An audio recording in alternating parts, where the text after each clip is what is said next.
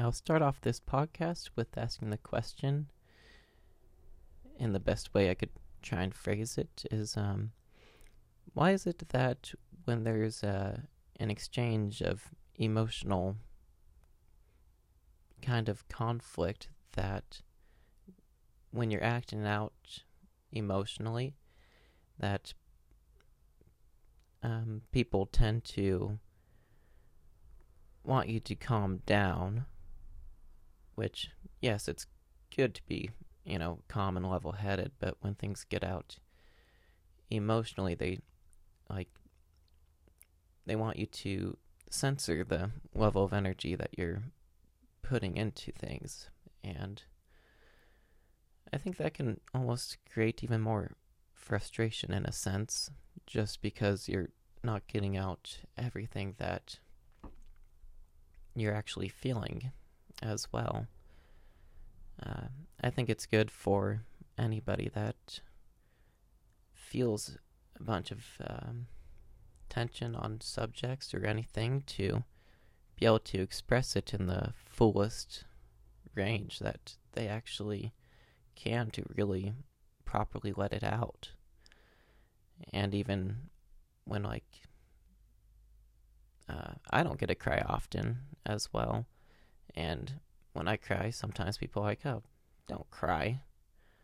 And then I'm just looking like, what do you mean don't cry? I never get a cry. I I would really like to be able to cry actually. That would feel pretty good right now. Honestly, I think that's the one thing that would calm my nerves in that kind of sense.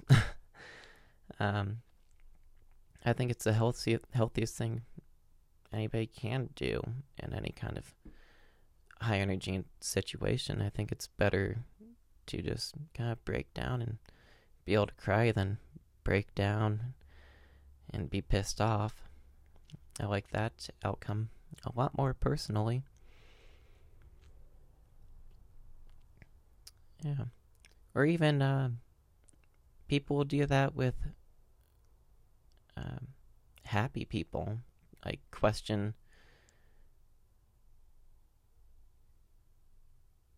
I'm not good at doing examples because it's not like I keep records of examples, and I don't really have a good imagination to just make up examples, but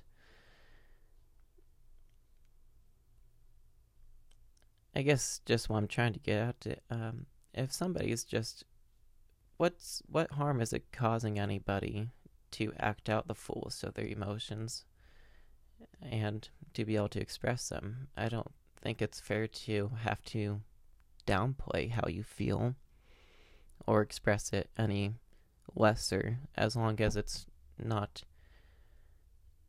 in any way kind of like violent even if it's angry and elevated maybe that person really just needs to get that out because it's could be years of just a lot of things that aren't even related to what's going on as well. And then once they get it out usually even for my case as an example, once I get it out and I realize how wrong I am, maybe that's because I had the ability to self reflect even within the moment of saying things. I can quickly analyze what's just been said and give an honest apology as well and understand the heat of everything as well. And that's even my process as a person is being able to act out in the fullest range of emotions and also be able to apologize for them when they're wrong too. And if that's being cut out of the conversation, then you're not getting everything that should be put out, I think. Better than bottled up. I think it's bad to bottle anything up. That's all I want to say. Thank you. Bye bye.